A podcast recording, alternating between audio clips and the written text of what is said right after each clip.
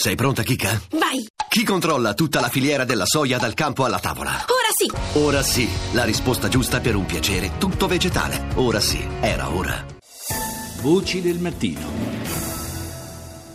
Sono oltre 60.000 i piccoli migranti sbarcati sulle coste italiane fra il gennaio del 2011 e dicembre 2016. Il dato è stato diffuso da Save the Children che in vista della giornata mondiale del rifugiato il prossimo 20 giugno ha pubblicato il primo Atlante dei minori stranieri non accompagnati in Italia. Dati, storie e mappe dei loro percorsi e della nuova vita in Italia attraverso un periodo di sei anni a partire dalle primavere arabe.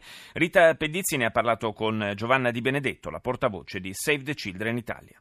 Noi abbiamo tracciato la loro strada, la loro rotta dal 2011 al 2016 e l'abbiamo raccolta in questo primo Atlante dei minori stranieri non accompagnati. Sono ragazzi migranti venuti prevalentemente dall'Eritrea, dall'Egitto, dal Gambia, dalla Nigeria, dalla Somalia, dalla Siria. La maggior parte di loro, diciamo più dell'80% dei minori non accompagnati che sono presenti alla fine del 2016 nelle strutture di accoglienza, aveva tra i 16 e i 18 anni, però noi abbiamo riscontrato un aumento progressivo della presenza di preadolescenti e bambini nella fascia sotto i 14 anni di età che sono addirittura triplicati dal 2012 al 2016 e addirittura invece il numero delle ragazze arrivate è quattro volte superiore. e questo perché? Perché? Perché queste persone scappano da situazioni di grande crisi che possono essere la malnutrizione, le epidemie, la povertà estrema per coloro che arrivano dal Corno d'Africa,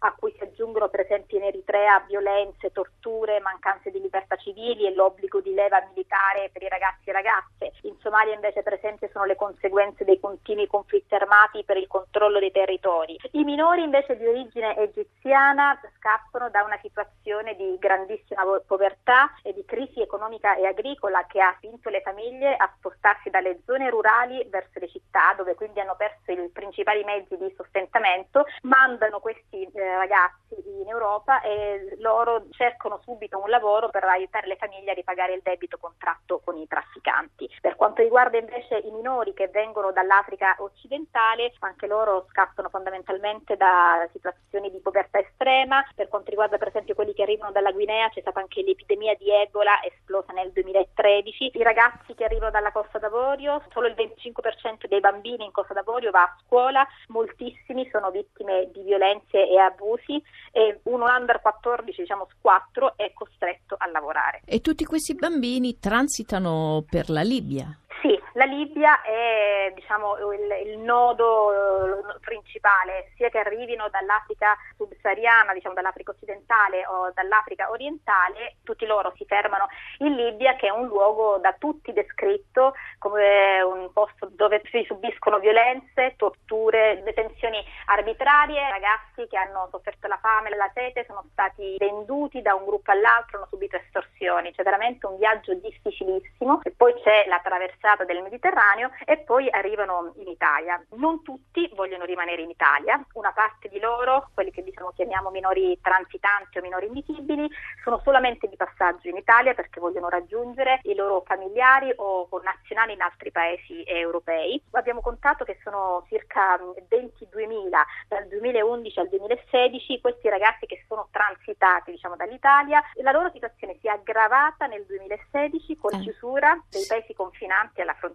nord, per cui abbiamo riscontrato per esempio che solo tra maggio e novembre dell'anno scorso sono stati 5.000 i minori soli rimandati dalla Svizzera all'Italia. Quanti riescono ad inseguire il sogno? Loro hanno un sogno perché dopo aver affrontato un viaggio così difficile, aver visto morire persone, aver vissuto sulla propria pelle violenze ed abusi, vogliono ricongiungersi con familiari e connazionali, soprattutto appunto questi minori eritrei, somali, siriani e afghani. Per cui è un, il sogno di perseguire, di costruire un futuro accanto diciamo, alle persone care, alle persone diciamo, che conoscono. Eh, ma un sogno appunto sempre più difficile. Anche per coloro che decidono di rimanere in Italia la situazione non è semplicissima a causa di un sistema di accoglienza che è frammentato, disomogeneo e che diciamo, sconta le carenze di un approccio emergenziale. Infatti nonostante la presenza dei minori non accompagnati sia un fenomeno strutturale, troppo spesso è stato dato una risposta inadeguata anche in considerazione di questa crescente vulnerabilità legata all'età precoce e al genere. Questo è uno dei motivi per cui Save the Children chiede con forza la totale applicazione della nuova legge che è stata appunto approvata a fine marzo ed è la prima legge organica in Europa che prevede un sistema strutturato di garanzie e tutele per questi minori, garanzie e tutele di cui hanno assoluto diritto ai sensi appunto della Convenzione sui diritti dell'infanzia dell'ONU del 1989. journals